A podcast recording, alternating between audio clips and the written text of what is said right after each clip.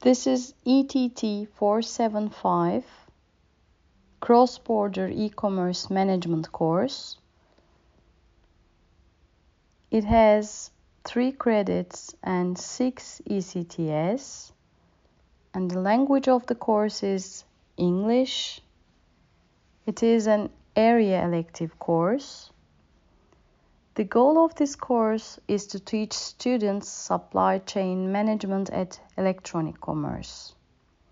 The content includes e-export terminology, global and regional e-commerce market and general trends, strategic management tools, market analysis, ECRM, mobile marketing, SEO, SEM, online payment systems, B2C logik- logistics process and logistics costs, customs operations, order cancellations, and logistics management of returns.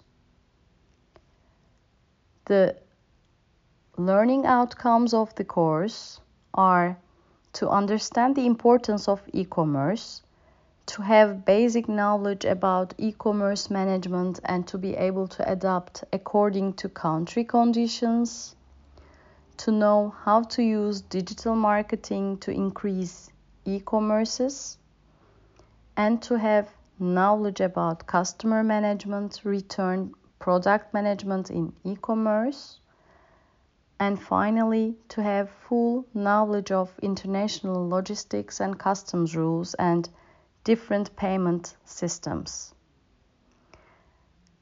The teaching methods includes the lecture, question answer sessions and discussions. The course is totally 15 weeks including one midterm examination and one final examination and the topics are general trends in international trade and introduction to e-commerce, Turkey and the world economic outlook and the institutional finance, strategic management and planning, market analysis in e-commerce, e-commerce infrastructure, digital marketing, international logistics and customs returns, customer relationship management in e-commerce, e-commerce cancellation and return management, management of goods movement in e-commerce, and online payment systems. The students also are going to make presentations about the topics. The students will be provided with course notes and course website. They will also have some homeworks and intern projects.